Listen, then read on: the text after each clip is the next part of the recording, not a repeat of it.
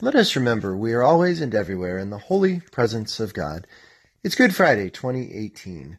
Welcome to the Presence Podcast, episode number 89. I'm Rick, and I'm glad you're listening.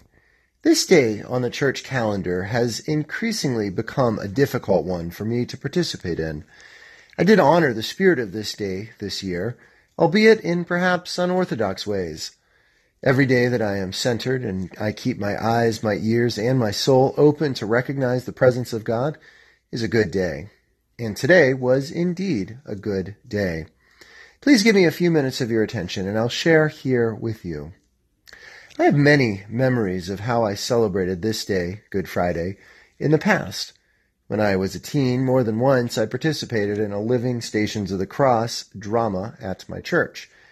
As a young college grad in my first teaching job in Napa, California, I had a very rich, spirit filled times honoring Good Friday.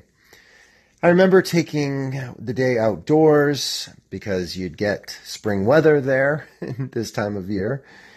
I would spend the day walking, praying, journaling, reading faith filled things. On more than one Good Friday during my four years teaching in Napa, I went up the valley and spent most of the day at a Carmelite monastery praying at Mass, uh, taking the Stations of the Cross, and in a Taizé prayer service sung around the cross in the darkness with only candles. I fondly remember those days. Later on, I have fewer vivid memories of Good Friday. I do remember 1999 quite well as Good Friday began the long holiday weekend during which my wife and I were married. On Easter Monday, actually. That year, our siblings were in town, and while we ate meatless, we did go out to play exciting rounds of mini golf that night. My relationship with Good Friday has changed as my theology has matured. I struggle more and more each year of my faith journey with, with the violence inherent in the idea of God needed Jesus to die in order to bring salvation. The so commonly held and celebrated notion of substitutionary atonement Jesus died for your sins really, really bothers me. I can say much about my thoughts on why this outdated and problematic way of understanding the cross needs to be modified.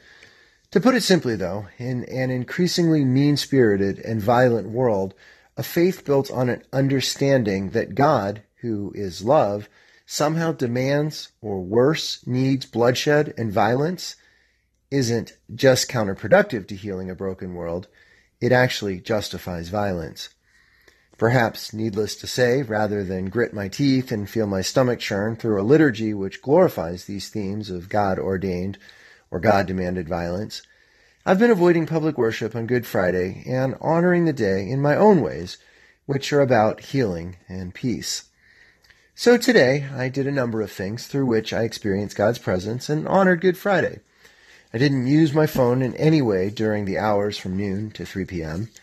I took my son to his therapy appointment in the morning, which my wife usually takes him to.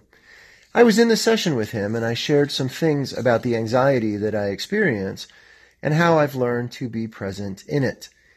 I don't think he's heard this from me before, and I believe it was a helpful and healing filled session for him. After 3 p.m., I watched the rest of the really amazing Gospel of Mark video. I'll put a link to the trailer on my Facebook page as I highly recommend this powerful film version of the Gospels. It's unique as I think Jesus is portrayed quite well in it, and the audio for it is the Gospel read word for word. Check out the video again on my page as I know watching the Passion of Jesus today touched me and added depth to my reading and praying time throughout the day.